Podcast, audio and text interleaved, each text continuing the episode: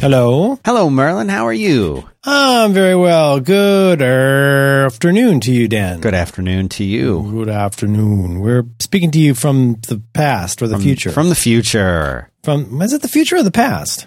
Yes. I think, yes. Yes, it is. It is the future or the past. Wibbly, wobbly, timey-wimey. Oh, boy. It feels good. It feels good to be in this limbo. It feels just back in the New York groove. Oh, it's been a big week.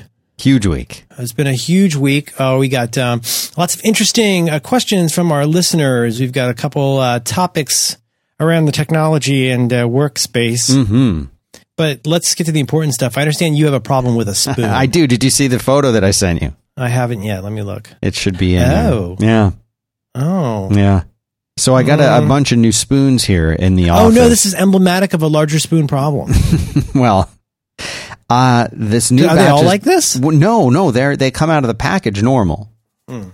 But, hot beverage. Yeah, they don't seem to hold it. So I drink this ginger tea, and it has these tea bags. It's not the kind of tea bag that you like, which has the little string on it so you can kind of dip it and dunk it and remove it.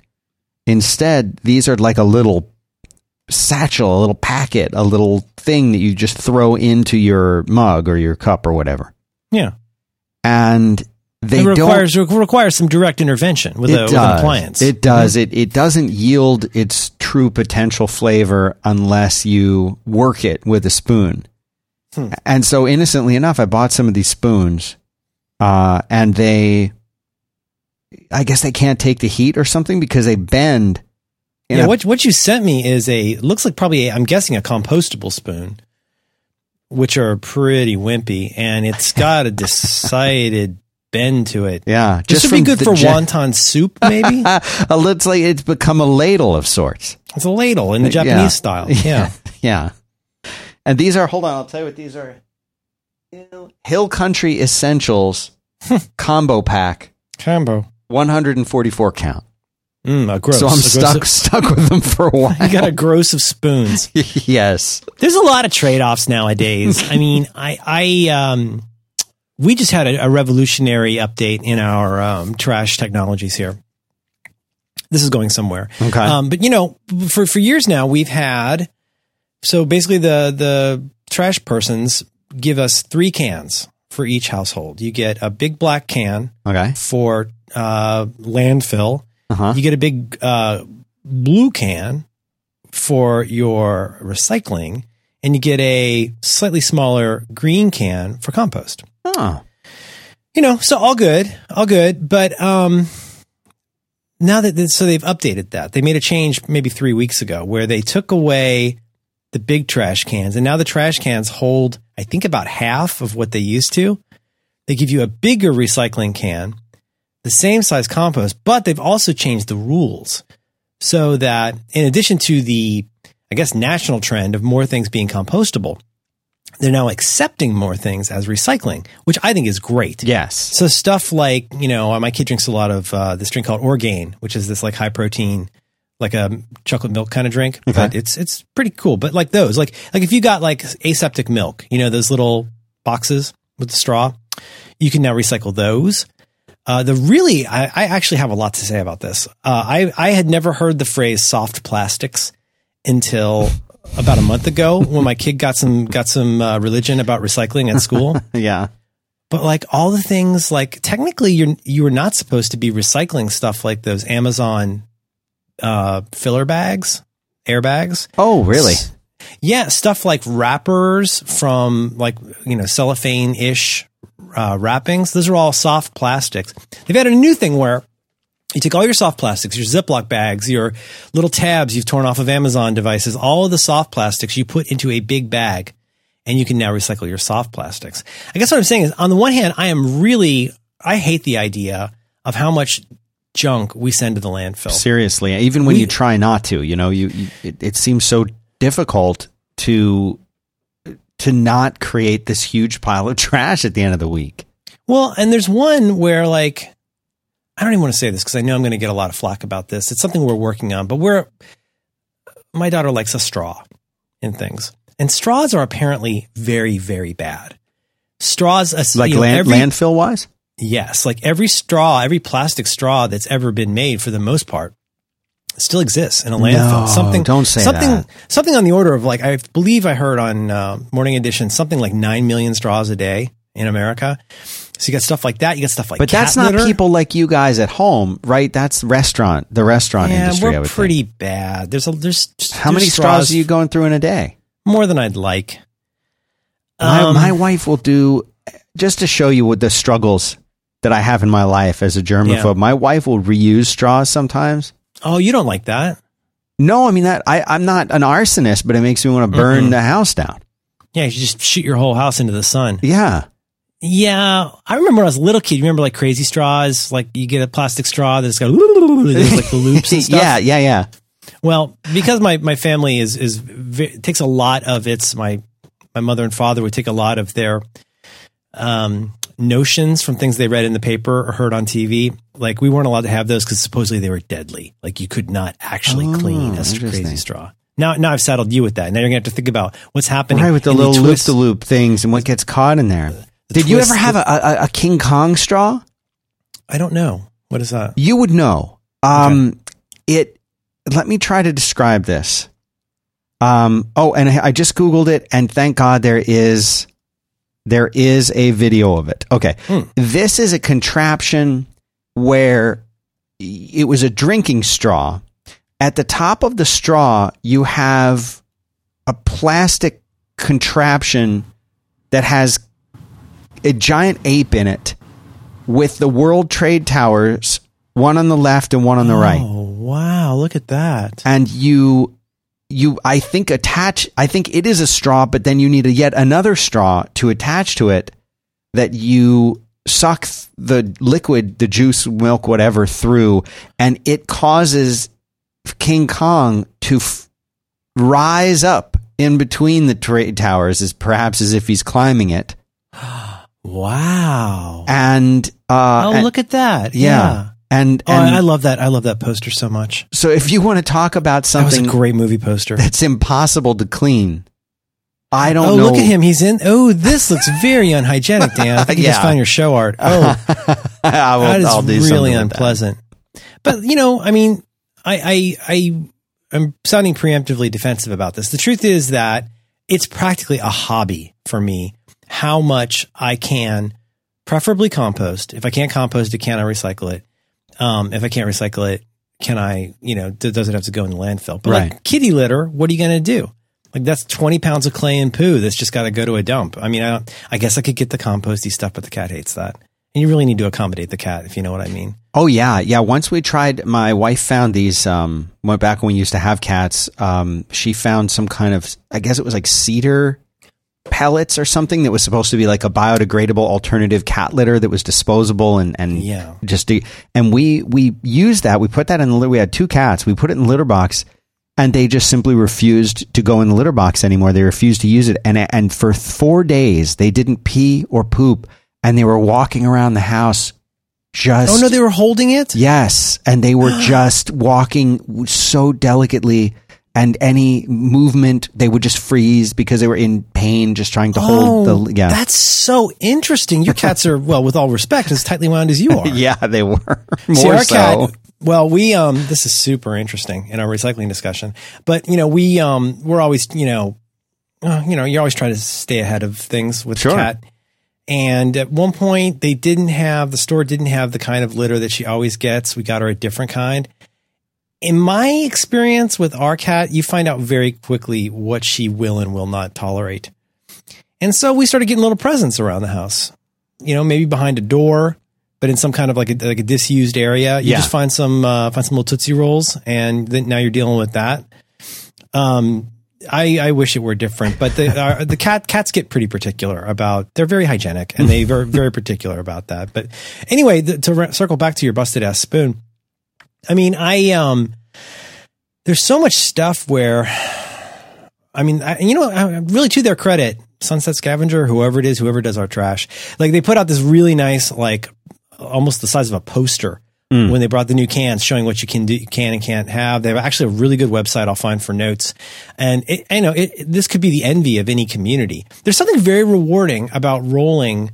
I now know what 40 pounds weighs because that's what our cat's litter weighs. We've got probably at least 60 pounds of compost a week. Once you get in that habit, we even went so far as we got one of those trash cans, like one of the Simple Humans. Yes. Human trash cans, which is pretty good trash can. And one side is the black can, one side is the blue can. We went so far as to not just use the little compost basket they give you. We put in full size, like 13-gallon compost bags. Wow. And take that out every day. And I mean, this is a little bit of a life hack, but this might come up later when we're talking about simplifying and tidying up. But I think if you want to see a change in how you deal with stuff coming into or out of your house, it helps to realize what the choke points are. And so the truth is, like, if you've got a tiny little basket you don't feel like taking out very often, you're not going to put eggshells in that, or you're not going to put fish in that because you know you're lame and lazy and you won't take it out and it'll be stinky. And now you're developing this habit that says, I shouldn't do compost because, it's going to make my house stink. But like I say, it's become a hobby for me. Like I fill that thing up. If I clean out the fridge, it all goes into compost. And now the plastic bags that they were in go into the soft plastics. I am so behind all of that. I've really come around on this issue. This seems like a problem that, given the right conditions and supply chain, we can improve this. Even if we don't immediately change our consuming habits, and yes, I know we should change our consuming habits. We can at least, there's no reason not to be a little bit better about breaking down your boxes, smashing your cans, and trying to take care of that stuff.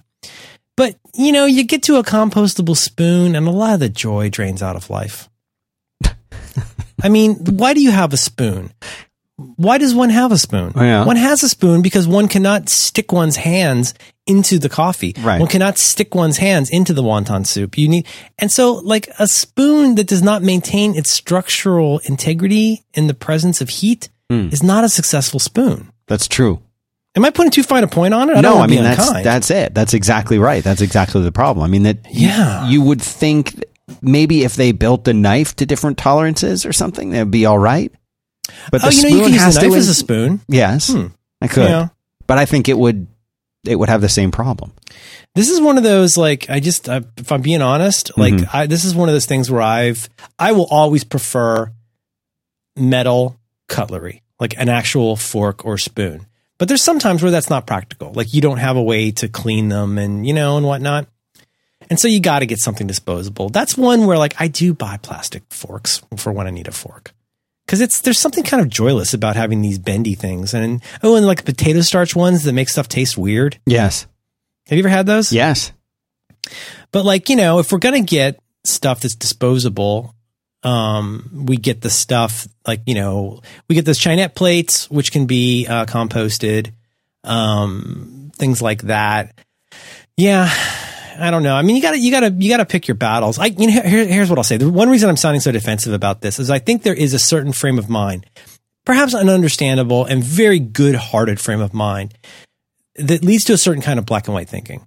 And I'm always on the watch for black and white thinking because I think that's one reason people fall short or, and more pointedly, fail at things. Mm-hmm. If they can't do it 100%, they're not going to bother, which is no way to evolve. As a person, if your feeling is, well, either I buy everything at Whole Foods and it's compostable, or I grow my own, either I go all the way this one way, or I'm a garbage human being and I should just, sit in a pile of Cheeto dust. And I think you have to be somewhat forgiving with yourself and say I'm bringing up all the bad stuff. I'm not talking about all the good stuff, but you ever try the compostable diapers? Never. No. You ever try the earth friendly diapers, or you ever do cloth diaper service? No. No, we tried the ones that look like brown coffee filters. Mm-hmm. They don't work. I admire people who do the cloth. I mean, apparently my mom tells me she used, cloth at some point with me.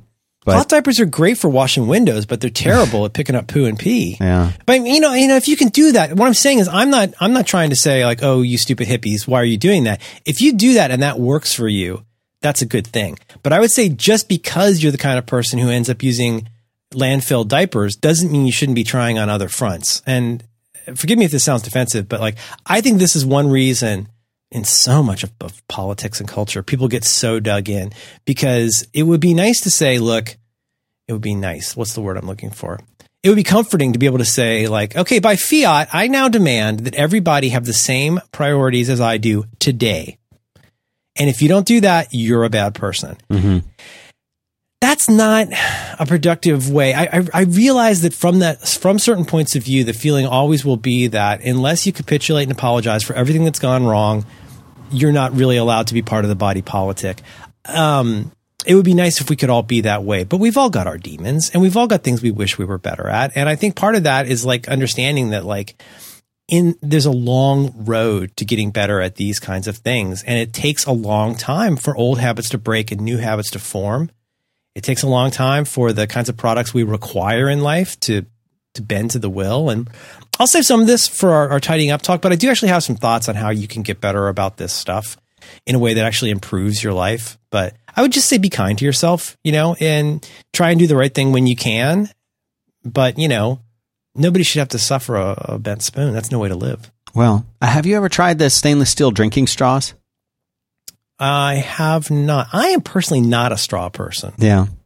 But that's probably not a bad idea. You know what? That's a really good idea. I have one that I've used. I'll put in the show notes, and it even comes with a little like cleaning brush that you can push through the middle of it like if you were cleaning a rifle or something. You're making me think of another example that is virtually a no-brainer. Not for everybody in all situations, but like I'm pretty happy to be out of the plastic bottle business. I still go through a lot of cans because I'm in the current phase where I drink seltzer in a can.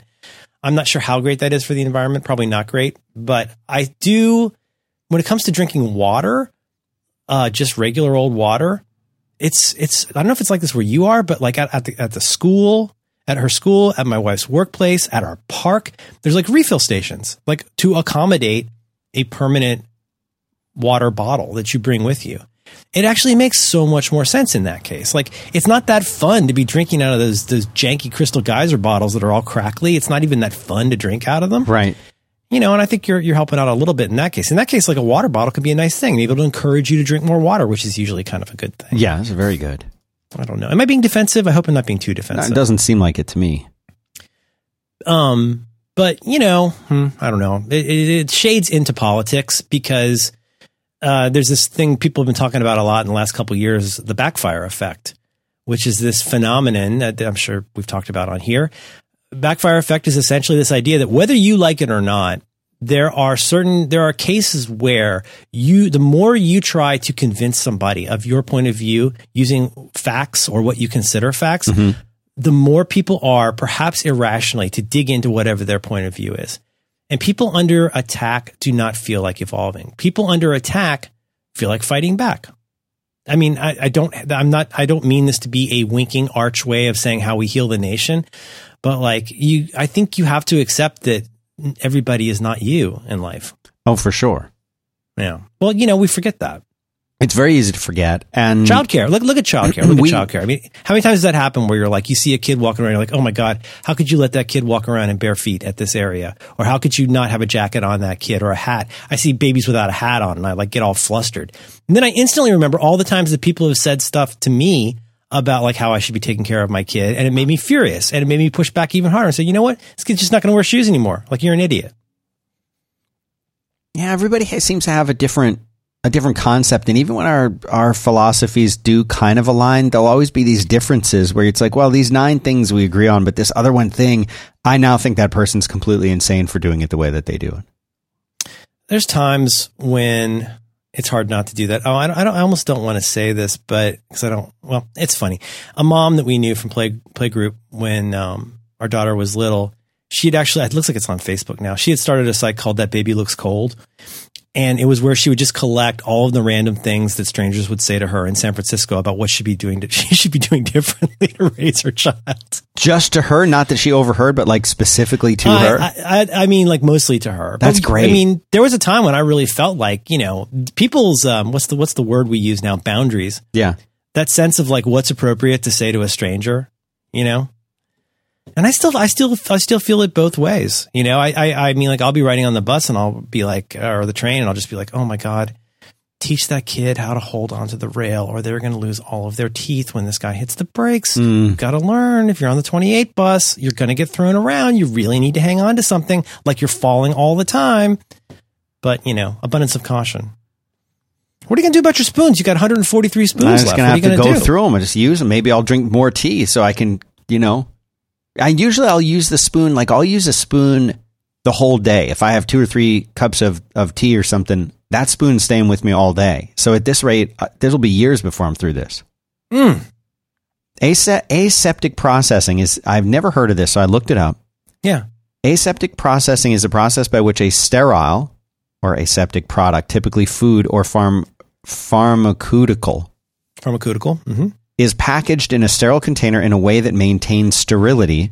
Sterility is achieved with a flash heating process, which retains more nutrients and uses less energy than conventional sterilization, such as retort or hot fill canning.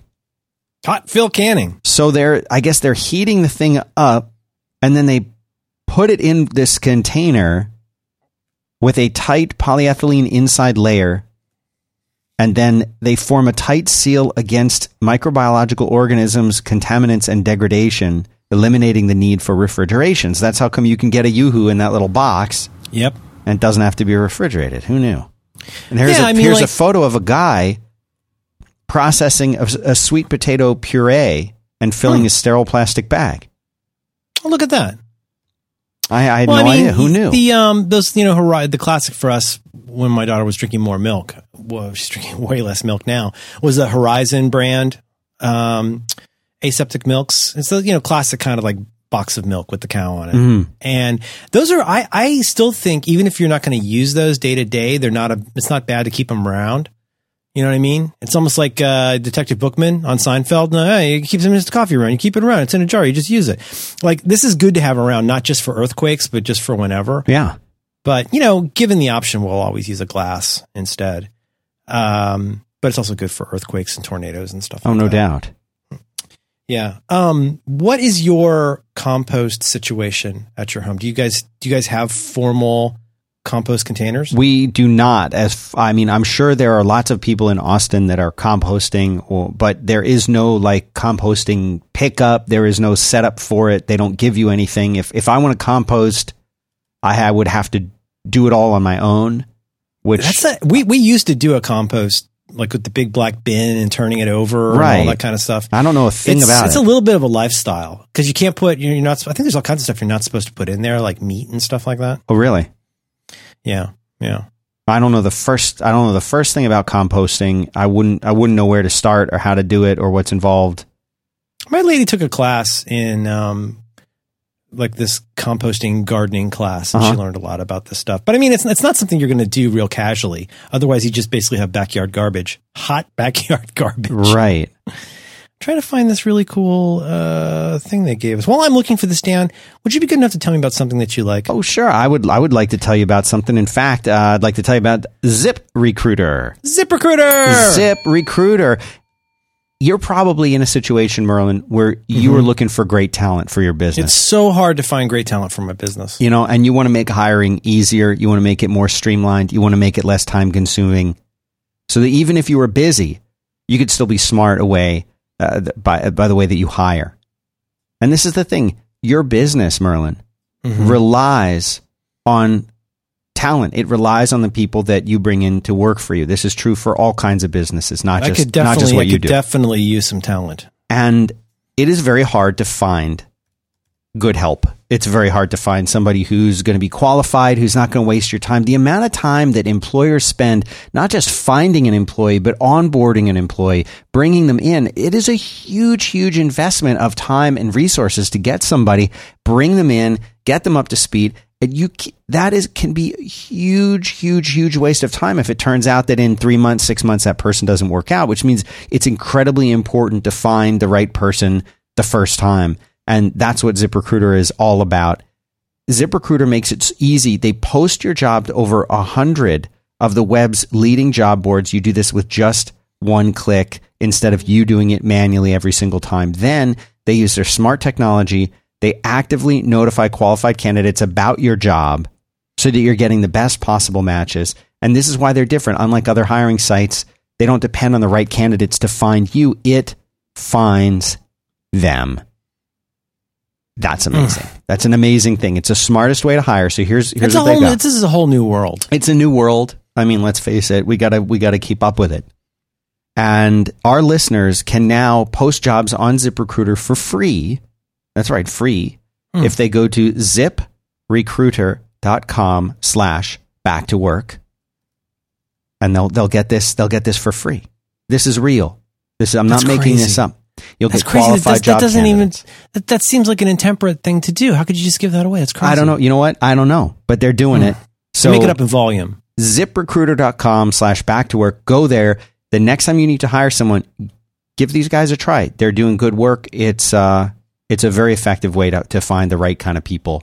ZipRecruiter.com/back-to-work. We appreciate their support. Thank you very much, ZipRecruiter. Dan Benjamin. This is a website I consider a good website.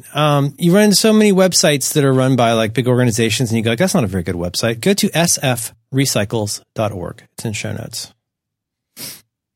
sfrecycles.org. Mm-hmm. Look at that. That's a good website. When you look at that, they give you a pond coast or a compost. Mm-hmm. So you do food scraps, you do food containers, you can put those in there, paper. Dirty paper. Yard waste, wood. Paper. Organic material. Does that mean poop? Mm-hmm. You can put poop in there? I put the cat's poop in there. What I do is I shovel. In between removals, I shovel. I put it into a little paper bag and out of there. But check out, like, go to recycle. Do they know that? I don't know. Click on soft plastic. And it reveals itself. Isn't that a good website? Yes. Now, here's the thing. Ooh. In the 3 or so weeks we've been doing this, it has been an eye-opener.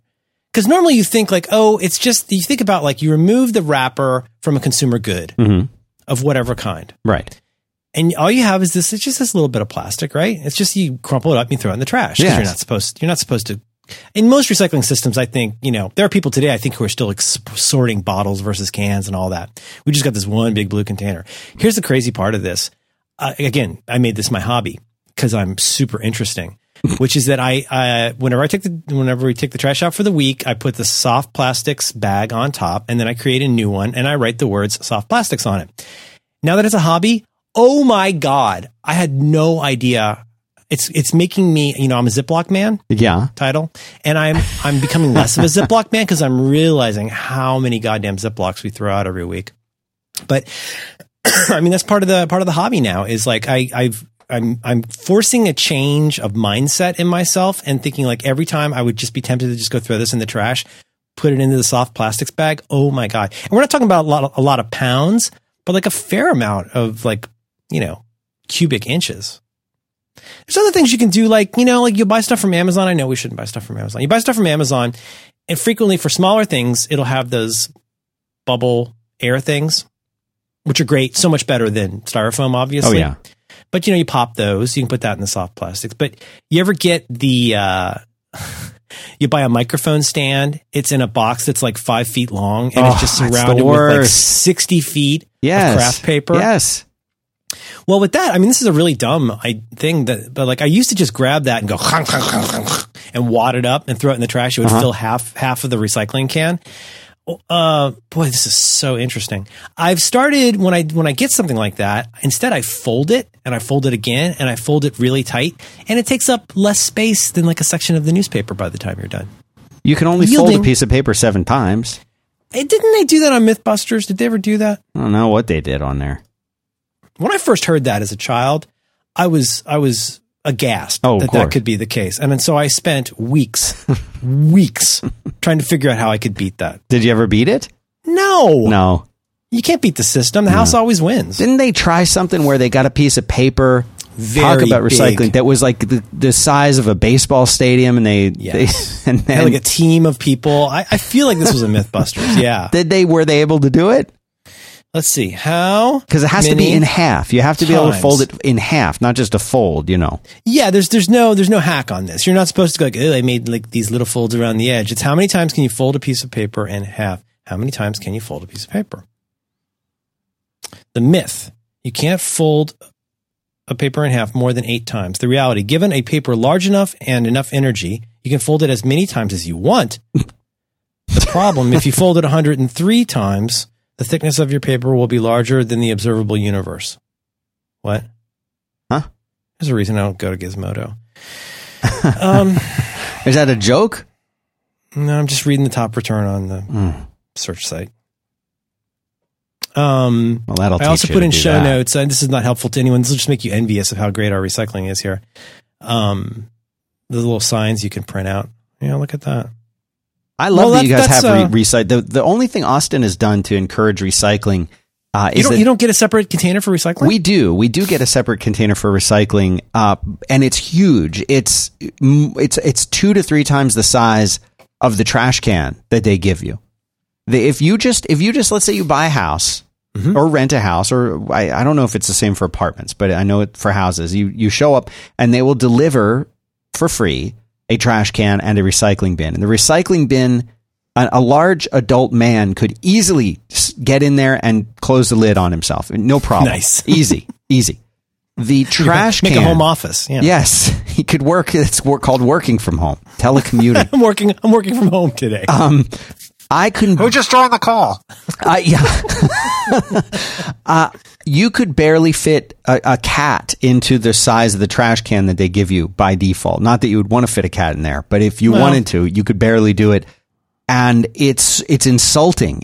I don't know who would use it. And to get a bigger one, you have to pay for a bigger one. And the bigger one, the large size one, is just a regular size trash can. But I guess this is Austin's way of saying you should be recycling things and not throwing things out, dummy.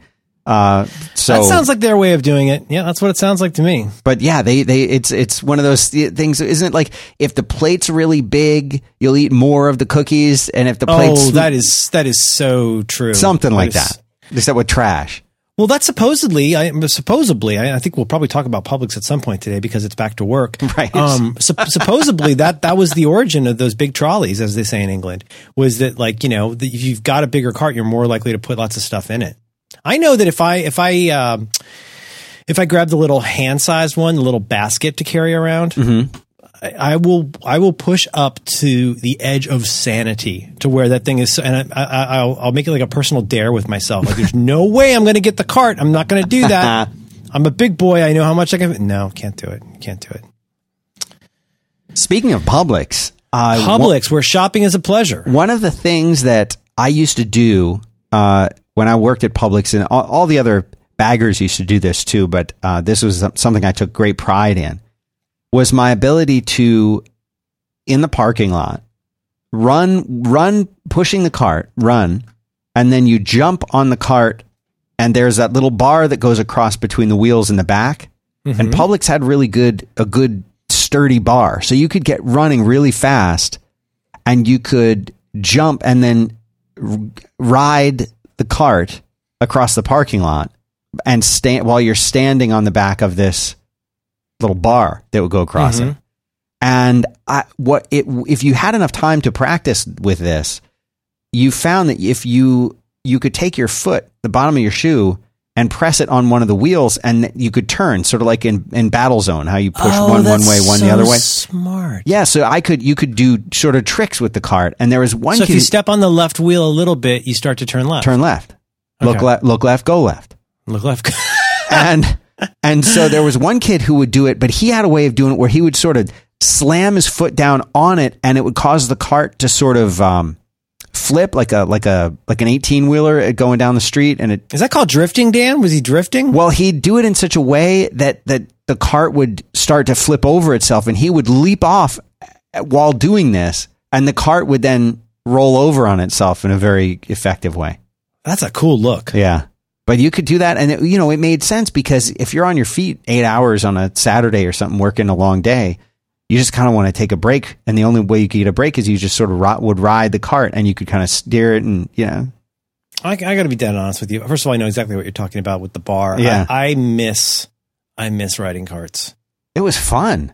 It was fun. Well, this actually also gets into another thing of you think about the idea of consumption and how we consume. And there was a great, I want to say Harper's article about this, about this virtuous or unvirtuous cycle of you get a big house, so then you need a big car to buy all the big things that you put in your house, and then you start going to Costco and buying bigger and bigger things.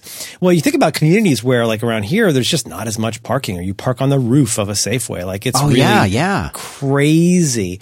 And like, you know, I don't even know where I would ride a cart like that now. You don't even have a big open space like that. I remember one of the first times that I was in San Francisco, it was on a trip with a designer friend of mine, and this is back in the Corked time period. Dan Cederholm and I, and for some reason we needed to go to like an Office Depot type store together. And were you downtown? Yeah, and it was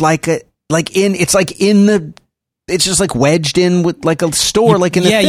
You probably went to that one that's over near like 4th or 5th. Yeah, where it's like there's like a restaurant next door. There's a food court inside. Yes, yeah, and you go inside and it's this little dinky like Staples. Yeah, and I was like, what is going on? Because you know at the time I lived in Florida, right? We're like, I mean, has anyone ever filled a Walmart parking lot? No, it's impossible.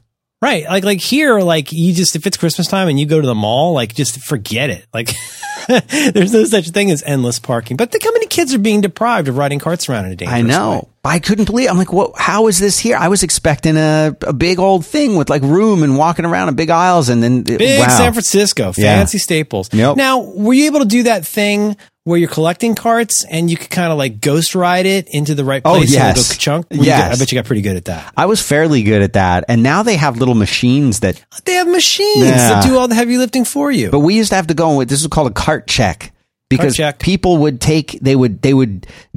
they would reject my job, which was as a bagger, which was to bag your groceries and then take it to your car. And like Publix was adamant that you had to do this. You were if a customer, you're not allowed to refuse it, and you're not allowed to tip. That's right.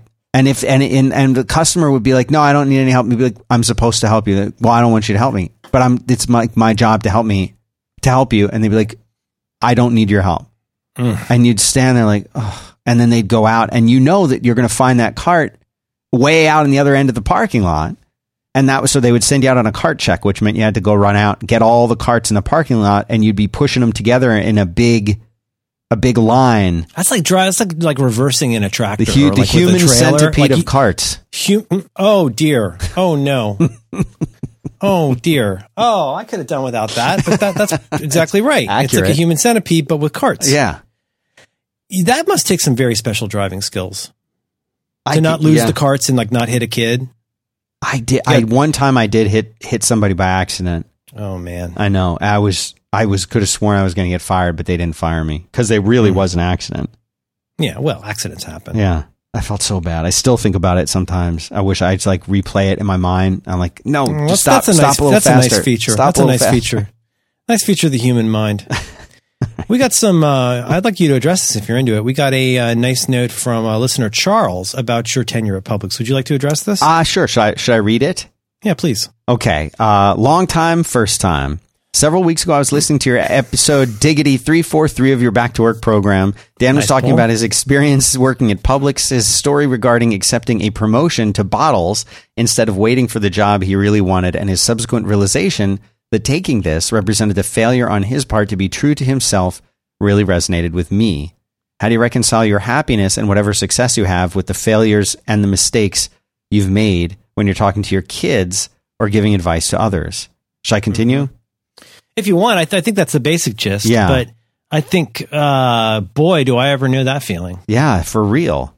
Mm-hmm. Try and be better than me. Yeah. I mean, that's the thing. You say stuff to your kids and it's like, yeah, you know what? Be better than me. Yeah. I mean, I don't know if that's a typical thing for a parent to feel. I think it is that you want your kids to like... Well, there's people who admit that, and there's liars. Tell me what my feeling. Tell me what you mean.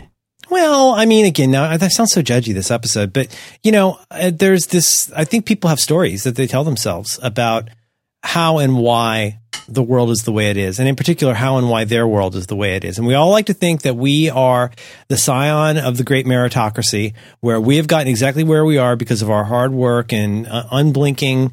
you know, optimism and putting up with all kinds of systems, and anybody who doesn't do it the way he did is like a bad person. And, you know, it's one reason I'm so attracted to insecure people. Not people who are insecure in order to get compliments, but I like people who doubt how much they understand about the world. You know, people who have not become incurious about why things are not always what they seem. I think you can't help but be that way, especially when you've got a kid. Because in an ideal world, you would want your, it's not, I realize this is not specifically about kids, but I think that's where you really feel it in a very pointed way. Is like, I mean, it's all I can do not to say to my kid, you know what? I hated homework 1,000 times more than you vaguely dislike homework. Like, you have no idea how many times I phoned it in, how many times I just didn't do it and hoped that nobody would notice. Like, but you know what? You got to do the homework. Just because what I can tell you, but you won't understand, is I have to be consistent about this, even though I don't want to be. You can't say that. You can't say, you know what? This consistency is not fun for me. Forcing you to take a shower every night is not fun for me. Because I hated that too. I'd rather just sit around and read a book or play a video game too. Yeah. You know? Yep.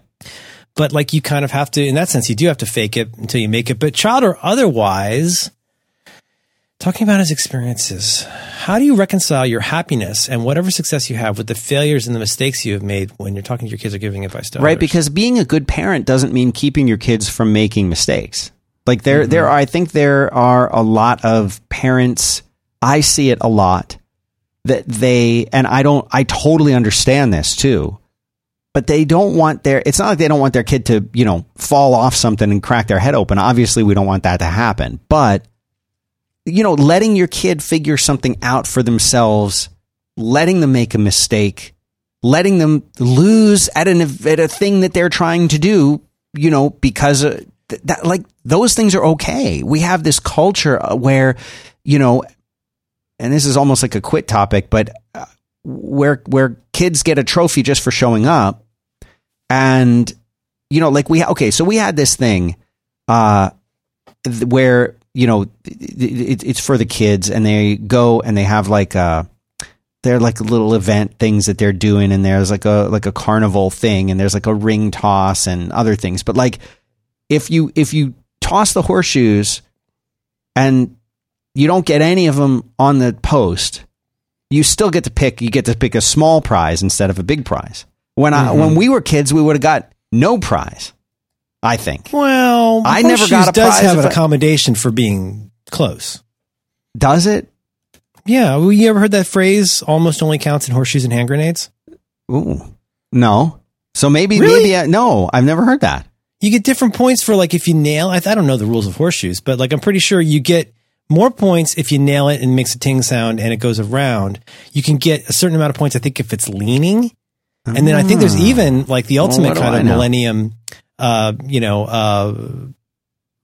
ribbon, where like, if you're closer than your opponent, you get a point, I think. Okay. All right. I can go. I know about that part where you can get closer than your opponent, but this was just like a one person event. But there were lots of things like that, you know, like throw the basketball in the hoop. If you don't get any, you still pick a prize. I feel like losing's okay. Like, it's not good. You want to win, right? But like, you need to have the experience of insignificant losses in your life to appreciate wins when you get them, and also to understand that you don't always win, because in the real world, if you don't do well in the job interview, you don't get the job. You could potentially become crushed by that, because you've never not gotten something in your life, even when you tried for it, even if you don't try that hard. And what it teaches is a kind of, I believe, a kind of laziness that, well, I don't really have to try hard. I'm still going to get the thing. I'm still going to get whatever the thing is. I think I kind of agree with you, but I think it's more complicated than most of us give it credit for. Because on the one hand, yeah, you would say like, oh, you know, it doesn't seem fair or reasonable or useful to have everybody get this trophy just because they showed up. Right. Like, and then I think there also is a case to be made. Something I never fully appreciated with stuff like sports, because it's kind of true of grades, is this, and again, part of this is this entire myth of meritocracy that we all like to believe in. But I think one thing you can make a case for, this might be kind of what you're saying, you can tell me if you agree or not, but I think there's a case to be made for providing opportunities for non-catastrophic loss in life. Right. So that could be something like, well, it's okay to roughhouse, but roughhouse on the mats. Mm-hmm. Like, don't roughhouse, near the pointy things, and definitely not near the TV. For God's sake, not near the TV. But you know what I'm saying? Like, I think there's a case to be made for saying, on the one hand, you don't win all the time. And that's super complicated and interesting. There's all kinds of values to draw from that. I will include several of these. You know what? It's okay to get some credit for showing up, because as, well, Woody Allen said, showing up is 80% of life, or whatever. Right, sure. Like, showing up does make a difference. And so doing things like marking you tardy, that will encourage you, because that is a negative reinforcement of saying, well, I'm probably using it wrong and I'll get email. But, to have not many tardies on your report card this quarter is a good thing, or this semester. That's all. That's a good thing. It's also a way to say that you don't win all the time. And there's something to be learned that we used to call sportsmanship. Be a good winner, and don't be a sore winner or a sore loser. I think the thing that's difficult, very difficult, maybe impossible to communicate to a kid of our kids' ages, is that, further to the catastrophe point, losing is not the end of things. And just because you didn't win this one doesn't mean you're a bad person. And further to that, just because you never win at this thing does not make you a bad person. Maybe this is not your thing, but you will learn that you survive failures in life, whether you want to or not. It's a Kierkegaard thing. Like, even though you want to be consumed by your feeling of dread about this, you won't be. So it's a question of when you realize that you will survive until the day you die. If that really starts to sink in, you get a slightly different comportment about life, I think. So I think that's all true. The part I would worry about a little bit is, I think sometimes we need to ask ourselves, why is this a competition? Why is this being scored? Mm. Why is there a public acknowledgement that some people are better at this than others? That is not a trick question. That is, as they say on Twitter, an honest question. Because I think the way you answer that becomes very important. I think what some people don't want to admit is that they like to compete heavily in things that they're good at. And I know it's true for me. I'm very open to competition and stuff I can win. But like, how do you become competitive about stuff you never win? How many people do you meet every day who are super competitive at something they've never won at? There's something about them. They've got a fire inside of them that you wouldn't have if you always pick the stuff that you won at. I think it all, and again, not to beat this to death, but I think the meritocracy thing is very overrated. I think there's a huge amount of privilege in most of what we consider meritocracy that is not being considered. That's not a political statement. That's a reality statement. If you were born on third and think you hit a triple, that doesn't mean you go to the All-Star game. Here's the thing, Dan. So I just feel like it is important to say, like, okay, well, why do we give grades? Well, a smart reason to give grades is because you know how well you're doing at the topic. Maybe more specifically, if you had to guess your grade before I give it to you, what do you think your grade is? What do you think your grade should be? Mm-hmm. So the grade serves, assuming that the grade is given fairly and equitably to everybody for the same criteria that were clearly stated. You can say, as CGP Grey, I think, very intelligently said when he was a teacher, you're mad at me because you say I gave you a bad grade. I didn't give you a grade of any kind. You earned that grade that's quote unquote good or bad.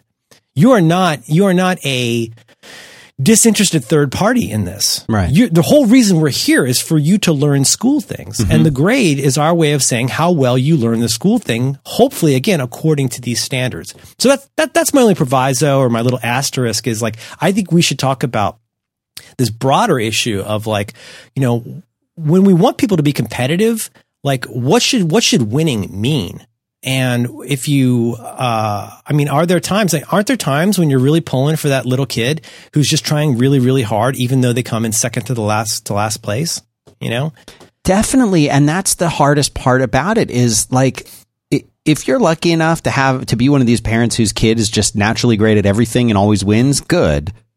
But for the rest of us whose kids try and don't always win, yeah, you want them to get some credit. You want them to be, rewarded in a way. And that old saying of like, well, it doesn't matter if you win or lose as long as you tried. Like, that's kind of a BS thing to be told. I remember being told that. I mean, well, it's a lie. It's a lie, because I'm sorry to interrupt you, but like, that makes me so angry, because people say that like, meh. Well, how would you feel about that? Like, the people who say that is the people who've set the system up so that they get to win. Like, the thing is, you feel like it builds character. Well, the character you've built is like, you're kind of a snooty jerk about this. Like, that's the games that you want to play. But like, you know, what are you trying to make everybody better at something? Are you trying to weed out certain kinds of people? Are you trying to really encourage people to continue to feel bad about themselves because of who they are and what they do? I'm making this political and I don't mean to be, but go ahead. I'm sorry. That just makes me mad. It just makes me mad when I see grown-ups or nominal grown-ups out there trying to basically see their worldview played out in the lives of young people and especially children by setting up a system that tells them that they've made all the right decisions in life. They're not open to the idea that the world is evolving. They're not open to the idea of like, now we understand there's different kinds of intelligences in a way we didn't used to understand. Now we understand that just because you have astigmatism or you have dyslexia doesn't mean you're quote unquote stupid. Right. You know, my father was stupid because he had terrible eyesight. He was not a stupid man, but like he had some bad luck with childhood illnesses and a crummy pair of glasses and everybody thought he was dumb. And now you're the dumb kid who didn't compete well and you just don't have the fire in your belly. And it's like, well, you know, who gets to decide who wins these things? Because a lot of times they have heavily weighted it to be a little passion play about how they think the world works. Then they call that meritocracy. And I think that's flatly unfair. Yeah. I mean, coming from the kid who never won anything, and I really didn't. Like, that sounds like the saddest children's book ever. Yeah, the kid who never won anything. But it's true. Like, I never won anything. You know, I was never the fastest. I was never the biggest. I was never the strongest. I never had the best accuracy. I remember one time, it was summer camp, and it was like Parents' Day. And your parents come and they watch you do this crap that you normally do, running around and whatever else. And for whatever reason, that day, I shot a bullseye with the arrow, you know, the bow and arrow. Mm-hmm. And I actually hit a home run. And this came from not even hitting the target the whole summer and striking out every time I was up to bat. And that's really improbable. You had a very good day. Right. But the thing is, like, that was such a fluke. And like, I felt like what it was like for one day to feel like what most kids that I knew felt like on a regular basis, which is they could throw and catch a ball easily if they wanted to. And that it was actually fun. Like, you didn't feel perma incompetent. Yeah. And you know, there's something about that of like, being good at something, especially the kinds of things that we really value in our society to be good at, especially when you're kids, which is like maybe less these days. But when we were kids, I mean, it was if you weren't like good at hitting a baseball or, you know, competent at throwing and catching a football, like there wasn't much for you to do out with the other kids, you know. And I was never very good at that kind of stuff. I was always the smallest kid, you know, and so coming from that kind of a standpoint, you know, I totally get what it feels like to not get the trophy, to not be even on the winning team, you know, to not even very frequently. Oh, well, we don't want to pick Danny because like he can't even catch a ball. If we throw it to him, we need to throw it to him, you know, like getting picked last consistently. Right, and now you wear that like a sign. Yeah, like a guy who doesn't get thrown to. Right, and that becomes like a thing, and nobody wants that. And so the way I guess that they counter, because they don't want kids to feel bad, and then they don't want their parents to complain, and et cetera, et cetera. So now everyone gets a trophy just for showing up, and I feel like as the kid who never got a trophy, I have a problem with that. I feel like, you know, there's something about it that, you know, yes, you participate and you try hard and there should be some kind of a reward for that, but it shouldn't be the same thing that the kids who won got. And I know that sounds kind of harsh, but I feel like my goal is to prepare my kids for the real world, and they're not always going to win. They just won't. No, it's the world.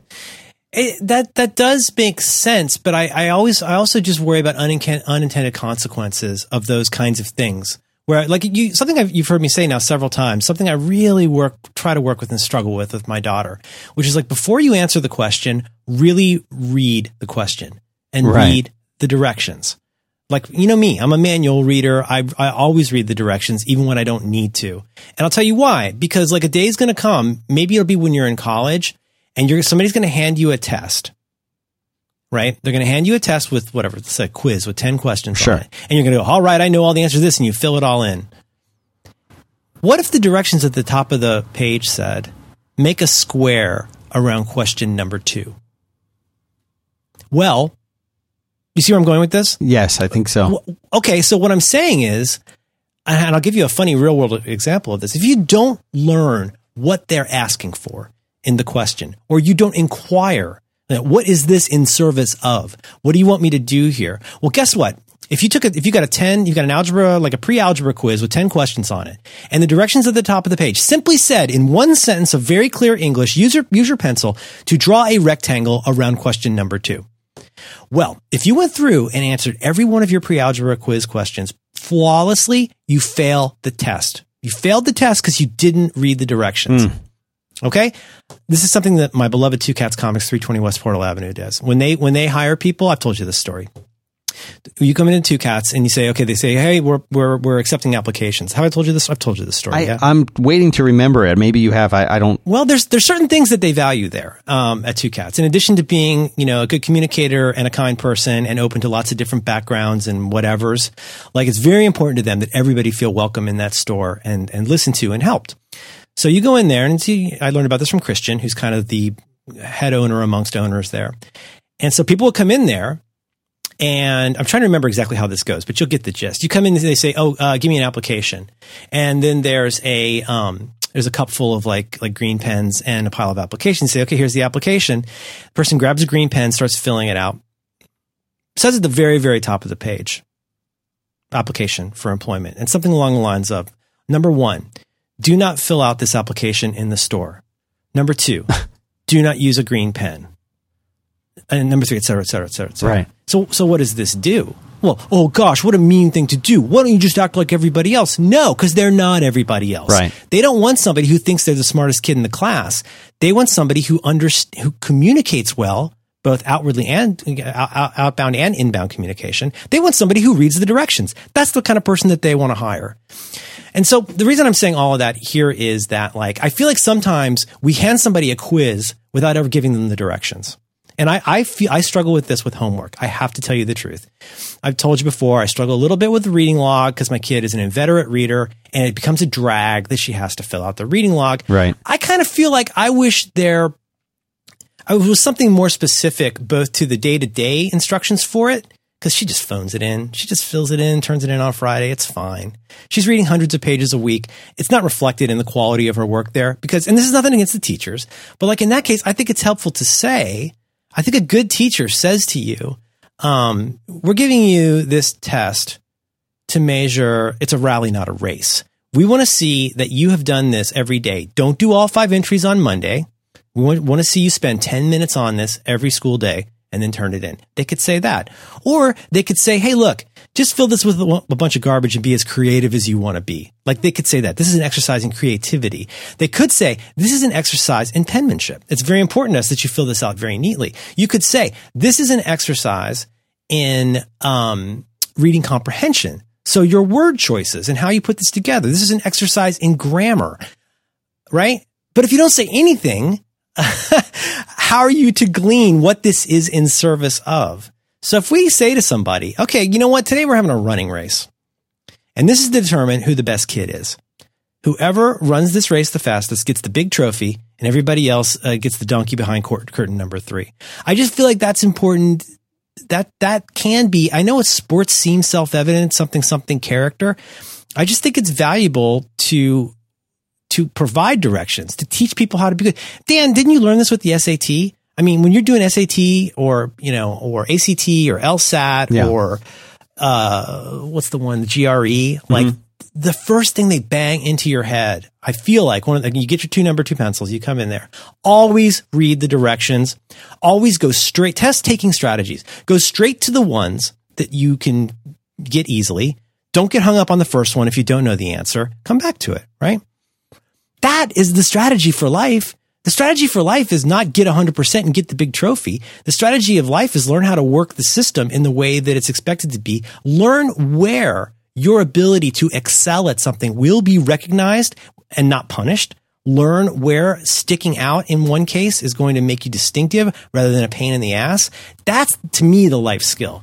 The big life skill is like, hey, look, systems suck, but you're going to have systems for the rest of your life. We don't want you to game the system. We don't want you to cheat the system. But like, there's a reason we remember how Captain Kirk won the Kobayashi Maru.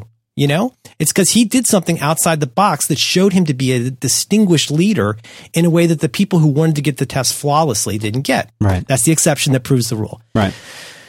I'm sorry, I'm ranting. I get so frustrated that like, it just seems like there's so much stuff that gets presented to us as this, oh, you know, this is tradition and this is historical and this is how we do this.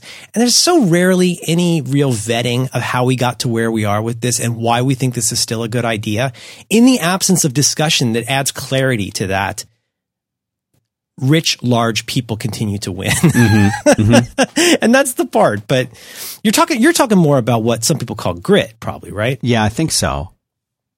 I don't know. I feel like we have this interesting and potentially strange and for the first time in history kind of thing, culture that they want everybody has to succeed no matter what it is. And they all get treated the same, whether they win or lose. And I mean, I think there's such a hopeful, wonderful feeling behind that. It's like, who wants to see their kid bummed out? Because they didn't, right. They didn't do the thing that they were set out to do. But it's not like you're doing them a huge favor to say, "Oh, it's okay. You're part of this great unwashed masses that all got this 49-cent trophy, so everything's good." Yeah. No. I remember the first time that I got a consolation prize was at some kind of like school carnival event thing, and we had those where you have a bottle toss where you try and toss the ring on top of the bottle, and yeah, if you get it, you win a goldfish, and if you don't get it, you get a consolation prize. I had never heard the term consolation prize before. And the consolation prize, it's a prize to console you. That's right. And it was, I didn't know what the word meant or anything like that. And it was a little plastic beetle that had a squishy little bulb for a stomach. And you would put this thing in the water and squeeze the bulb and it would suck the water into it, and it was basically like a little, not really a water gun, but you could then squirt water out of the beetle. You ever seen this thing? Yeah, it's classic kind of like carnival giveaway. Right. And I got one of those. It's like one step above like, plastic spider. Yes. Oh, spider ring. Thanks. That'll be great for... That's exactly. Thing I wear on my hand all the time. Thanks. Right. That's awesome. Yeah. Right. Oh, right. Yeah, spider ring. Oh, yeah, spider ring. I got this in third grade. It's pretty baller. Right. And so I got this... I was thrilled. I thought it was the best thing ever. I'm like, I lost, but I still got this cool thing. I knew I wouldn't have been able to be allowed to keep a goldfish anyway. So this was like a big win for me. And that sent the wrong signal because the next time that I did some stupid event and I didn't get anything, I'm like, what's the consolation prize? And the guy's like, get out of here is the consolation prize. When they tell you to lead, follower, get out of the way. You're not supposed to get out of the way. Right. I mean, in 1976, 78, like... They didn't care. Get out of here, kid. You didn't win nothing. Now, imagine if you said that to a kid today.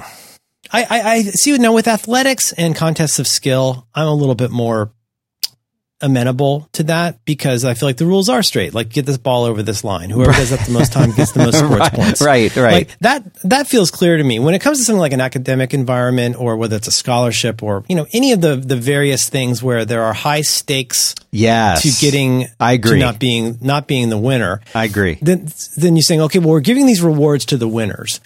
And like, to me, the more interesting question is why are there so many losers? Because there's a couple quick answers to that. One answer to that is that somebody's getting resources. Is it really just natural innate skills that make all these people that good at this? Maybe it was because they had, parents like Dan who encouraged them to like have grit and be good at stuff. Or is it possible that you've created a structure to the system where there's a necessary number of losers in order to have a small handful of winners? And that's where that gets problematic. I have one more anecdote, but I need to hear about one more thing that you like, please. Yes, I would like to tell you about Casper.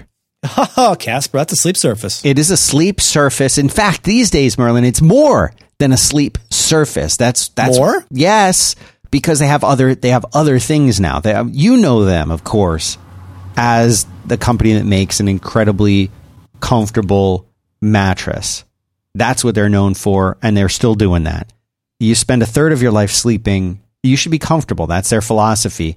And they make these mattresses that provide wonderful support, all the support you need in all the right places, high quality stuff. They use multiple supportive memory foams for a quality sleep surface with a wonderful, comfortable feeling. And that's the thing. You're getting support, but it's still comfortable. Whenever people think, oh, the mattress is going to be supportive, they're saying, well, it's going to be hard. It's going to be too firm. That sounds like you're saying hard. We're not saying hard. It's supportive, and then it's got that little cushy top. It's really nice. That's right. It's very lovely. And, they're making a high-quality thing, but they have three different mattresses now. They've got the original Casper, they've got one called the Wave, and they've got one called the Essential. But they are not just a mattress company.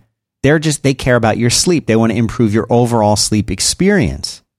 So they've got a lot of other things. They've got other things that they make. They've got sheets. They've got pillows. You need to go and check this stuff out because they're constantly doing more. They're adjusting to the world that says, we need more than just a mattress to sleep. Oh, what do you need? We need sheets. We'll do that. You need pillows? Fine. We'll do that. We'll do whatever you need to give you a good night's sleep. They can run with that. Just an idea guy here. So this is the thing. 100-night risk-free sleep on it trial. There's no risk to this. You get it. You get it for 100 nights. If at any point in that time you don't like it, they will come and take it away and refund you, and it's all free. I mean, it is an amazing, amazing thing. It makes it so easy to do it. It comes in the little box. How did they fit a whole mattress in the box? You can bring it in by yourself. You don't need like a crew of people. Free shipping and returns in the US and Canada. All this stuff is great. I've slept on a mattress, a Casper mattress, many times. I think you have one, two, don't you? Mm-hmm. Or two. Maybe you have three now. We love them. Love them. And this is the deal. You can get a $50 toward any mattress purchase by visiting casper.com/back to work, casper.com/back to work, and use the code back to work at checkout. Terms and conditions apply. Terms and conditions apply. But that's it. Casper.com/back to work. Thanks, Casper, for making this show possible. Buck. Probably fifth grade, in what my daughter calls PE. She thinks it's so hilarious that I call it gym. She's like, it's not gym, it's PE. And I said, no, I went to school at a time when things had names rather than acronyms or hipster. It wasn't a media center. It was a library. It wasn't physical education. It was gym. Anyway. And so we were doing some kind of fairly classic, pentathlon type things. There were running races. There was jumping things, rope climbing. I don't know how this happened. There's a few times in my life when I have been a winner, and I don't know how this happened. And I might get this wrong, so forgive me. But at some point, I don't know why or how, I managed to have that year's fifth grade school record for broad jump, for standing long jump. Really? You put your toes on the little stripe and you jump.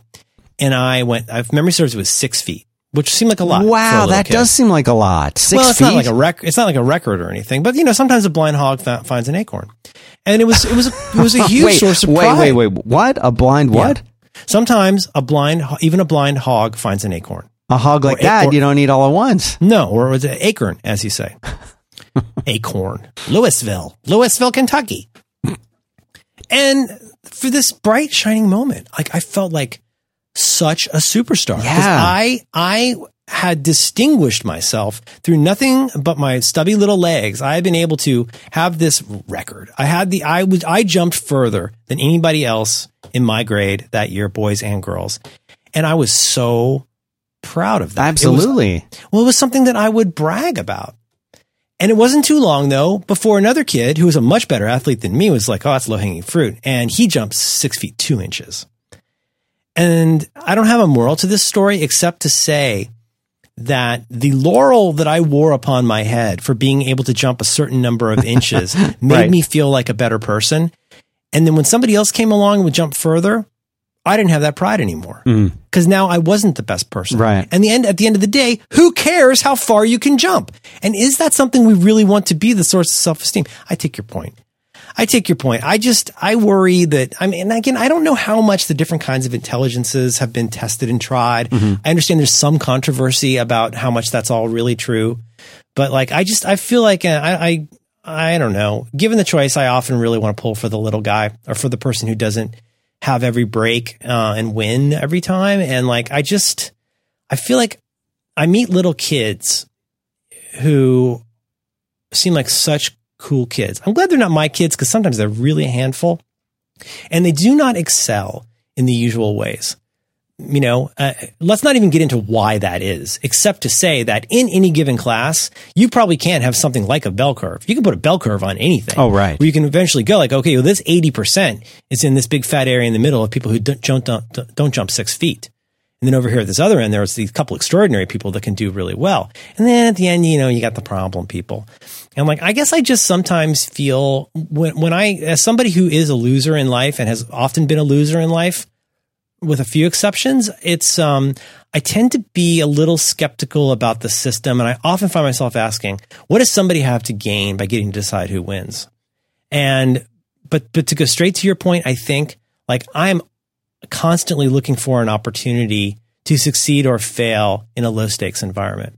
I think this is why playing games with kids is important. I'm not personally a big games person. As much as I hated kicking my daughter's ass at Sorry, the most annoying game of all time, like it's still valuable because you're not going to die when you lose it. Sorry. You're just going to be mad and you're going to cry. But like, I do think that's really valuable. I think what's lacking sometimes is a clear vision of why we're doing this contest, which it is. We've made this into a contest. There are winners and losers. Sometimes I think it's unclear why we've made this into a contest. And I do feel like sometimes we keep it deliberately opaque about what you can do to be better at it. That goes beyond have richer parents or a better brain. Because then sometimes those kinds of contests are not always fair in a much broader sense. Maybe that little kid who's a real pain in the ass, I mean, there's all the usual kind of cliches. Maybe that kid's going to be a great mechanic at some point. Maybe that kid can just take him like your grandfather, like just take a clock apart and put it back together.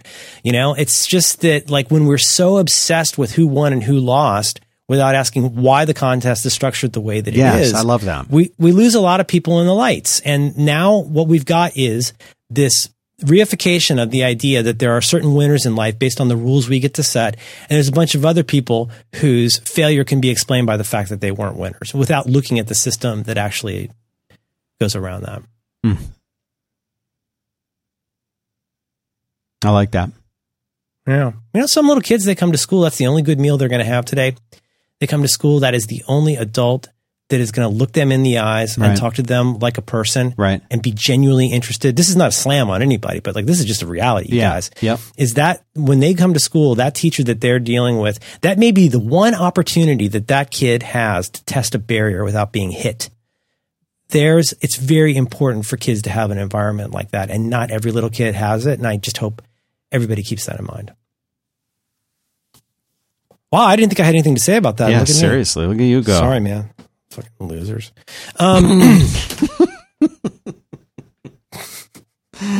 Yeah. What athletic endeavor? So apart from the rowing machine, the one-person activities, do your kids have a proclivity to things like team sports? Do you encourage that? Have you gone the soccer route? Do you find yourself wanting your kids to do group, whether that's scouts or especially like a competitive group activity, could even be theater? Are your kids attracted to that? And do you feel like that's something you want them to do in some form or fashion? Be in a band, sing in chorus, do 4-H. Like, do you think that's important? Absolutely. Super, super, super important. I was so intimidated by like team sports when I was a little kid because I was not very good at it. I don't know why I wasn't. I don't think it's, I became better at those things later in life when I actually put in time and practiced them. Although I was never like great at any sport, I became somewhat competent in a few things. But as a little kid, it was kind of this self-fulfilling prophecy where you think, well, I'm not very good at this. So then you don't really want to play it because you don't want to be bad at something. So then you don't play it, and any chance you would have had to get better has been eliminated because you're not playing it. You're not practicing. You lose your window. And I don't know, like maybe... If you had started bowling when you were four, it's something my old bowling coach used to say. Yes, I had a bowling coach.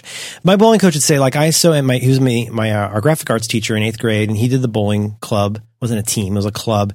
But he would say, like, very ruefully, Mr. Trapani would say, I wish I had started bowling when I was your age or a little younger. Yeah. It's not that hard to become a pro bowler. Right. You just do it a lot. Right. You just show up and, like you were saying before, just show up and put in some time. And I actually, bowling was, we had a thing where for a couple of years at my high school, we were required to be on a team sport. And so I picked bowling. I thought you were going to say you were required to bowl. Yeah, I was. I picked bowling, and I was on the team, and I did okay. I wasn't the best. I wasn't the worst. I did all right. And I learned through that experience, you know, like the bowling team compared to like the football team or something, there was a lot less pressure. And so I felt like maybe if I sucked, it wouldn't matter as much. And just that feeling of like, okay, I'm going to try this, and maybe it's okay if I'm like not a jock at this, because the other people who were bowling, none of them were jocks. The jocks were all playing basketball, you know, playing jock sports. Yeah. And so for me, it was, you know, this was a place where I could maybe throw a gutter ball once in a while. And it wasn't like people would point and laugh. They'd be like, yeah, I threw a gutter ball too. It wasn't a big deal. None of us were that good, but we were okay.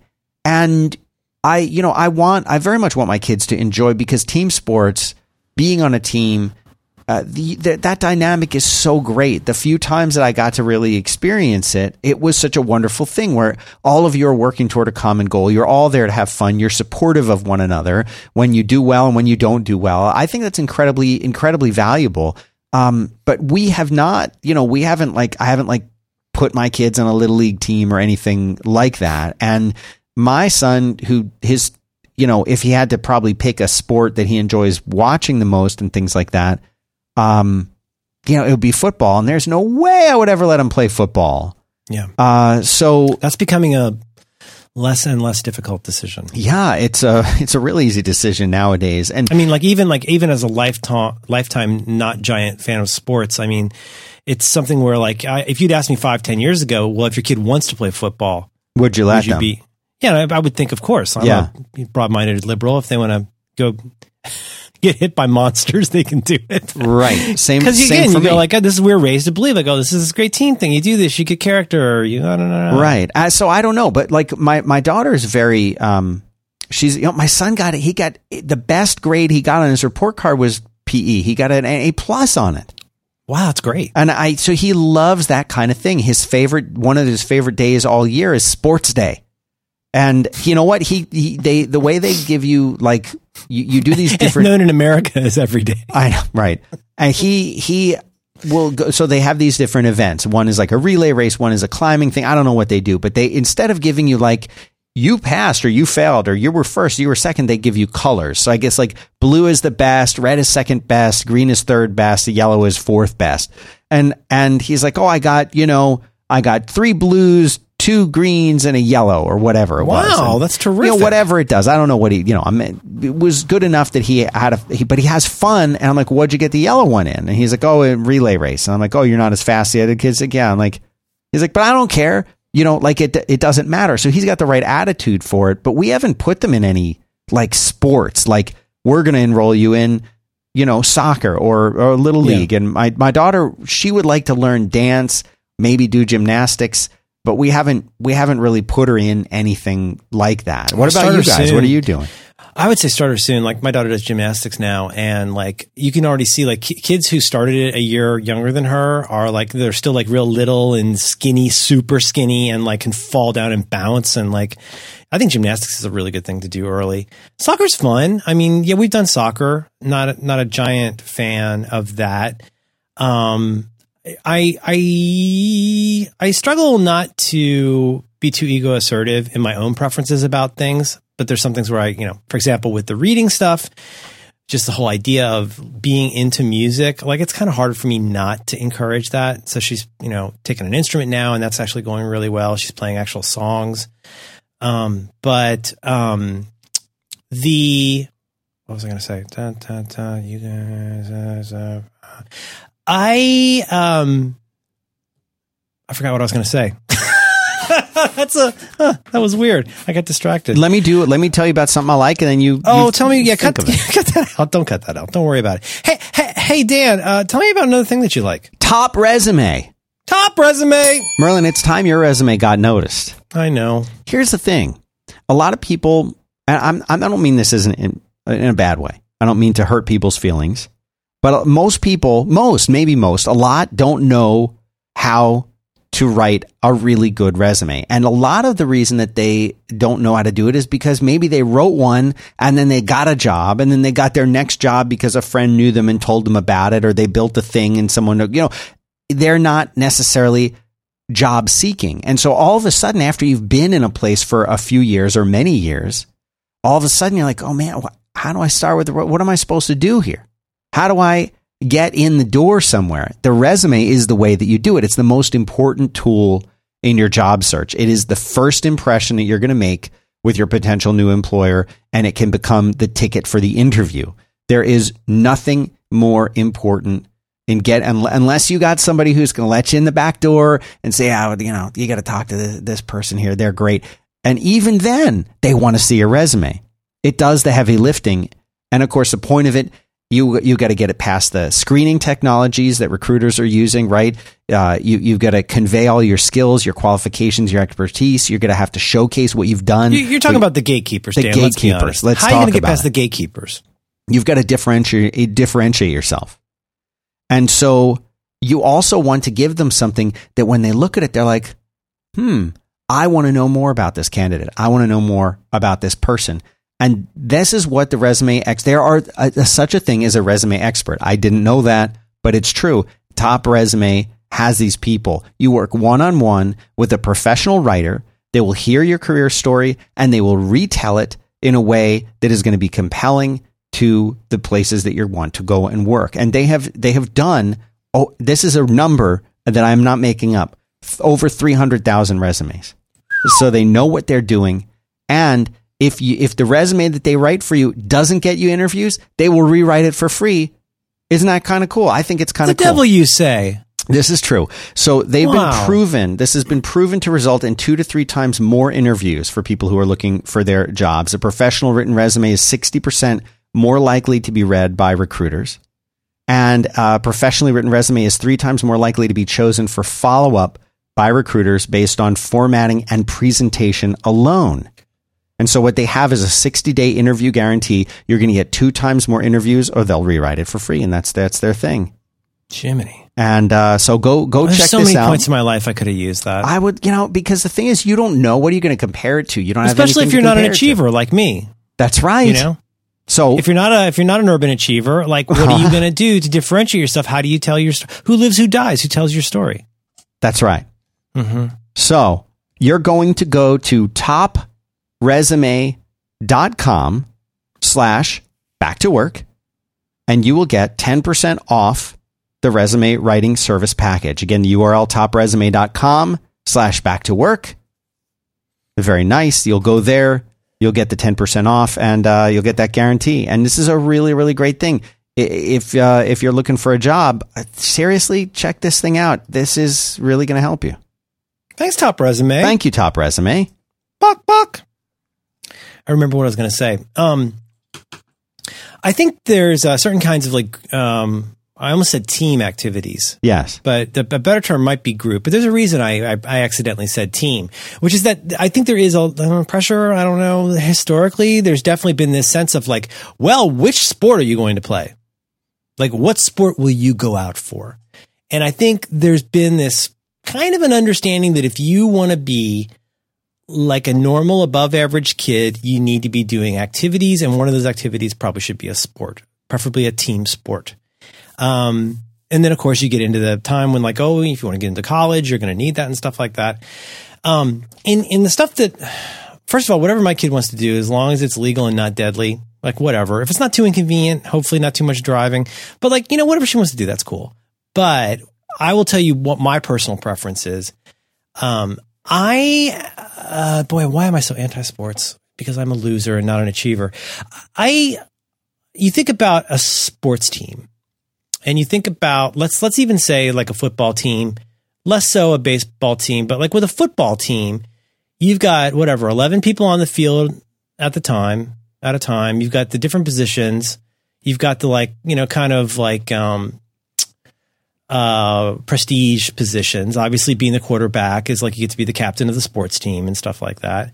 But there's a lot of other people involved. You get to date cheerleaders. Don't forget that. Oh yeah, sure. You got to date the cheerleaders. Mm-hmm. But I mean, I think in a lot of sports, there are many people participating. So you could include cheerleaders. You could include pep squad. You could include what they used to call like managers, like the people, the towel boy, or like the helmet girl, or whatever. There's this whole team that essentially though is a support team for the uniformed sports players.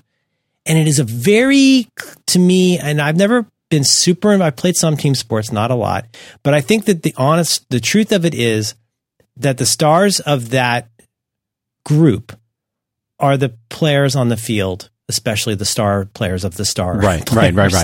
And everybody else is working in their support in an understandably underplayed role where like we would never for a second doubt that quarterback boy is way more important than towel girl or pep boy. Mm-hmm. There is a stratified system to that. I'm not saying this is totally different, but I would contrast that a little bit with performance in theater. And one thing I really like, first of all, it's joyful to play music. It is so fun to be in a play. Mm-hmm. It's so much more fun than you think it's going to be. I've been in a bunch of plays. It's so much more fun than you think it's going to be. All being in plays was the highlight of my childhood. I absolutely loved it. We would do it at church. We would do it at school. I was in the senior play in high school. I did a little bit in college. I mean, not like professionally, but like in the neat thing about that though is like, first of all, you get an instant rapport. Sure, there's going to be divas. Sure, there's going to be stars. Whatever, that's going to happen in any group situation. There's going to be people who are the alpha people. But the truth is, like, you cannot deny the importance of the people on that team that are not on stage talent, right? So in that case, you would be seen as a real chode if you thought that because you worked on lighting gels, like you were way less important than the person who happened to be on stage. Mm-hmm. Because another neat thing about theater and performance in general is people play lots of different roles. Like you could be involved with working on the set. You could be involved in talking to this local furniture company about getting stuff to do set decoration. You could be doing painting. You could be working on the programs. You could be writing it. But like I feel like I like the idea though that we're all pulling together to do a production. And there is no unimportant person on this team. There's no person on this team that we can afford to just lose or throw away because, all we really care about is the people with the helmets on the field. I'm very attracted to things where you get to feel like you're pulling for something together. And even if it's the ephemeral product of an onstage production, it's so bracing. It's so fun. You instantly make friends and enemies with so many people. And it's just the greatest. Setting aside like just being in a band, which is so great. Mm-hmm. And like, I think those are the kinds of things where like, maybe just because I'm an unstructured person mostly, but like I know that doesn't provide the same amount of structure as like running into a tackling dummy at 20 miles an hour, but like, and you don't get yelled at by a guy in shorts.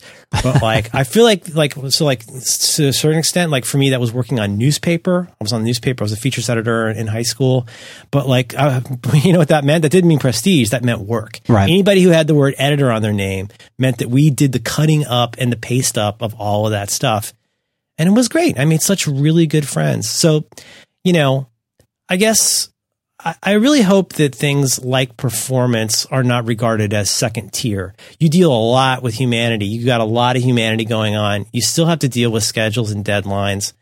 But like you also get the opportunity to like get all of those skills where you don't have to feel like you're just there in the support of somebody who's the real star of the show because everybody has an important role. Let me ask you something about that. As I'm listening to you talk, do you think that there's as much recognition today of the stars or the people who win as there was in past years? In other words, is maybe the positive side of everybody gets a trophy, everybody wins, is the upside of that maybe for the people who do actually win, in little air quotes, actually win, that they're not as on quite the same pedestal that they might have been. You know what I mean? If there isn't that heavy line between winners and losers. I don't know. I feel like that's changed. I feel like we almost need to a paradigmatically different way of talking about this, because it's one thing to say, well, boy, it's a real bummer that the beauty of our stars is diminished by these people who get a trophy just for showing up. Mm-hmm. Another way to put this is, like, how important is exclusion to mm-hmm. excelling at what you do? Right. Is it a zero-sum game? Does it have to be that somebody loses and quote-unquote loses in order for you to quote-unquote win? That might seem like a real namby-pamby, limp-wristed attitude, and I'm fine. I can own that. I don't know if that's as big a deal, but you think about something like a high school play. You know, in my recollection, yeah, you're in the program, but everybody's in the program. You're not on the poster for the play. It says Neil Simon's Plaza Suite. Nobody cares who this quote-unquote star of it is, maybe, but you're not a celebrity. It's not a celebrity-based system. It's a system where, you know, everybody pulls together, does this thing. I don't know the answer to that. But, like, just again, I don't disagree with you. I think I just disagree in a slightly different way. I'm not saying that everybody getting a trophy is a great thing. I'm saying that the system that makes trophies the sign of how well you're doing in life is kind of crummy. And then I'm not sure I love a system like that as a way to decide who a good person is, or somebody who's allowed to feel good about themselves. Right. And I think it's a very privileged meritocratic position to say, well, that's just the natural order of things. Law of the jungle, you know, red in teeth and claw, you know. Well, I mean, is that how we want it to be? I mean, there are situations. I think this is one reason people like reality TV. It's because reality TV, it's like sports for people who just sit around a lot, because, well, not like sports viewers are that much more fit, but, like, you get to see the idea that, look, somebody's going home this week. Like, if your garment did not pass muster with Zach, like, you're going home. And that's how this game works. That's the rules of this game. And you knew that going in. But yeah, I don't know. I mean, I feel like there's a message that we unintentionally send, I think, sometimes, or maybe intentionally. I don't know. It's not even one I would intentionally send, which is that in order for our society to work, there have to be clearly established and highly lauded winners, and then a lot of people who lost that we feel at best pity for. And that those systems are all that troubles me. I don't like that. But having said all of that, it isn't like you're doing anybody a big favor to go, oh, Harrison Bergeron, you know, oh, we're all equally broken. Like, everybody gets an orange slice. Like, I don't think that's doing anybody any favors. But, you know, there's this other thing, though, that I really struggle with. This might be a pivot, but I think it's important. How do you teach? How do you help someone understand that sometimes life just sucks? That might be too much of a pivot, but I think it's one thing to say, well, oh, you have skinny arms and asthma, so you don't get to be loved. Right. That's right. I think that's legitimately kind of crummy. Yeah. But then there's another kind of thing, you know, that, again, we struggle with a little bit, which is that, you know, mom and dad aren't a bank, and we don't control the clocks. That there are constraints in life within which we all have to operate. And just because things are stressful, it's not necessarily our fault. I run into this all the time with the time issue. You know, the thing that I struggle to convey in a way that doesn't cause unnecessary stress is that, like, everybody has the same 24 hours in a day. Everybody has mostly the same ability to make certain pivotal decisions about where they're going to focus their attention. But even sometimes when you do everything right, it's just going to suck. And, like, what does that say about us? Does that say anything? It doesn't really say anything about us. We're back to Kierkegaard. Like, sometimes life just really, really sucks. Sometimes, you know, you break your arm the day before summer vacation and you don't get to swim for a while. Right. Is there any fairness in that? There is not fairness in that. Is there any board to which I can have this adjudicated and, like, get a do-over for this? No. Like, sometimes it just sucks. But why am I saying this? I think there's a big difference between you fell off a swing and broke your arm versus, like, you're just not good at a sport. I think there can be similar skills. You could have some kind of Rudy style story about this, I guess. But, like, I wonder if there's a way to get, and grit, I struggle a little bit with the word grit. I get what they're saying. You're saying, like, stick to it even when it seems like things aren't going well. Have an ability to have situational awareness about what to improve in time-proven and intuitive ways to make a situation better. It's just that, you know, I think putting that in like a gridiron with a score on the board is not prima facie the best way to teach somebody that skill. That you're just going to see improvements and growth in the ones for whom improvements and growth are possible. Mm-hmm. So I don't know. Am I bringing us back just to the same white ribbon thing again? I don't know. Yeah. But there's also this part that thinks like there's that, you know, lame thing everybody says, oh, I'm glad the world's falling apart. That's when you get great art and culture. Yeah, it's like, wow, you really are a very fortunate person if you feel like the result of global calamity is like you get a good punk rock album.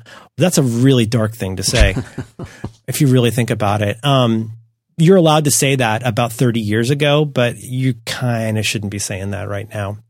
I don't know what the answer is, because one thing this comes down to in very stark terms from my own point of view is that there's a good Fresh Air, a rerun of a Fresh Air the other day we were listening to, and it's this woman who wrote a book. She's this works at some English institution for pet safety and care, and she basically wrote a book about how to train your cat. And, you know, it's commonly misunderstood why cats and dogs are the way they are, and she puts it really well. She says, well, dogs derive their security from a sense of relationship. Like, you know, they don't like going to the vet, but they'll go to the vet with you because they love you. Mm-hmm. Dogs love running with other dogs, whereas cats are very situated around place and feeling a sense of security and control based on place. And so, like, how do we get these animals to do the things that we want? And the way we get them to do the things they want is, like, we learn to think like them instead of like us. So in the case of a cat, I've heard this before, but in the case of a cat, the cat's ability to turn anything like positive or negative reinforcement into something valuable, you've got a window of a couple minutes at best, which is very, very challenging. First of all, punishing a cat is a fool's errand and you're just being a jerk. Cats don't get that. So like when you're squirting, you read somewhere that squirting water on your cat to get him off the couch is a good idea. I can see how you got there, but you're not thinking like a cat. The way a cat thinks is, this guy's kind of an asshole for spraying me with a bottle. Like this, I don't feel safe here anymore because this person keeps spraying me with a bottle. So like, you know, I don't know how to ford this big gap of getting from like, well, we want to do everything we can to make things safe and predictable and secure and normal. Like, but then how do you present the very bleak idea to a little brain that like sometimes things just go terribly, terribly wrong. Yeah. I don't know how you do that. I don't know. And how do you do it without projecting your own sense of values and personality onto that, making that person feel bad because this is what just happened? Like if you, like, let's say you've got a non-refundable vacation ticket, family of four or family of five is going to go on a vacation and one kid suddenly gets strep throat. It's going to be hard for that kid to not look like a bad person for getting strep throat, even though it's not their fault. Right. How do you talk to that kid about it? How do you talk to the other kids about it? You say what an idiot like me would say, which is like, sometimes terrible things just happen and it's nobody's fault, which is so lame and so unrewarding and so utterly untethered from everything else we've taught you about. Well, if you had more grit, you wouldn't get strep throat. It's like, I don't know how you present that to people in a way that you internalize and turn into something useful. You give them a Camus book, you feel better.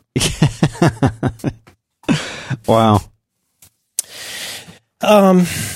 Dan, did you have one more thing to tell me about that you like? Yes, last thing is going to be Squarespace. Squarespace! They've supported this show for such a long time, and they're such lovely folks over there. Turn your cool idea into a new website. Showcase your work. You can blog. You can publish content. You can sell products. You can sell services on there. You can promote your physical business, your online business. Make a special event page. And what I'm saying is you can do pretty much anything that you want, even upload MP3 files and host your band's website, do a podcast. You can do everything really with Squarespace. It's going to look beautiful. It's going to be responsive. So it looks good on every platform that's out there. And they've got crack developers and designers and system administrators making sure you never have to update anything or worry about security or any of that nonsense. They just do everything. There's nothing to patch or upgrade. They've got 24/7 award-winning customer support. What can I say? If you want to make a website, go there first. Try it out. There's a free trial. You don't even have to spend any money. Squarespace.com. Use the code BACKTOWORK and you'll save 10% off your first purchase of a website or a domain. Did I mention that you can register your domains there now? Maybe you don't want a website. You just want to register a domain. Do that with Squarespace too. They don't care. Or do both and be a better person. Be a better person. You can make logos. You do it all. Squarespace.com, promo code BACKTOWORK, one word, and you'll save 10% off your first purchase. Share it with a friend and pay it forward. Thanks very much to Squarespace for making this show possible. They can run with that. That's theirs.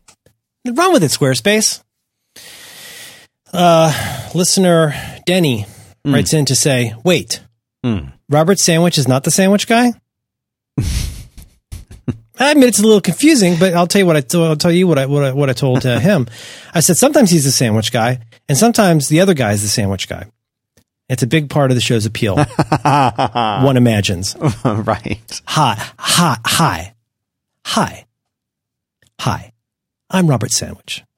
This is All Things Considered. Hi. I caught up with Robert Sandwich at his villa in Tuscany. Hi, Robert. Hi. Do you like sandwiches? I love sandwiches. Hi. I'm Robert Sandwich. Page 2. I ordered a set of those headphones. The Plantronics? No, the Apple ones. Oh, the AirPods. The AirPods, yeah. They're still back ordered like 3 weeks? No, they'll be here Friday or whatever. Whatever Hot day we're dog. Recording this.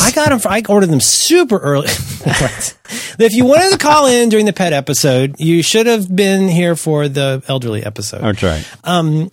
Yeah, I bought them because I knew my lady's birthday was coming up and I really wanted to get them for her. So I got them way, way, way early. But that's amazing. Yeah, I put in the order for them and it said it would be, up to a week, and I ordered them yesterday and they'll be here day after tomorrow. So not bad. Same day as your iPhone 10. Well, no, I didn't order that. Yeah, me neither. I don't, the reviews are in and they seem pretty good. It seems like this is a good thing for people, but I'm still happy with the 7 Plus. I'm going to stay there for a while, see what happens. That's what I have. And I write this down sometimes as a Twitter draft and I almost always delete it because nobody cares. It's so nice in this day and age to find something at this time, like where we are as humanity. It's so nice to encounter something that I literally have no opinion about. And it's really difficult to say that even because it sounds like you have an opinion, but I really don't have an opinion. I don't care what phone you buy. I hope that doesn't blow your mind, America, but you should buy the phone that you like. Or here's another thing. You could not buy the phone that you don't like, but I literally don't have an opinion about it. So I feel like I'm a man without a flag right now because like everybody's got so many angles on this and it seems like it's very important for everybody to know for everyone else to know what their thing is about the phone right now. Mm-hmm. It's very, very important that you understand how I feel about the coverage of this by YouTube people. It's like, okay, I don't even really have that much of an opinion about that. And it feels great.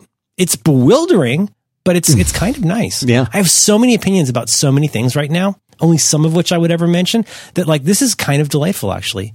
And that delight makes me get to see how silly it is that we all care this much about which, if any, phone of the ones available or not that you do or don't get right now, and how you feel about the coverage of the phone you do or didn't get by the people you probably don't care about anyway, and what it means to you.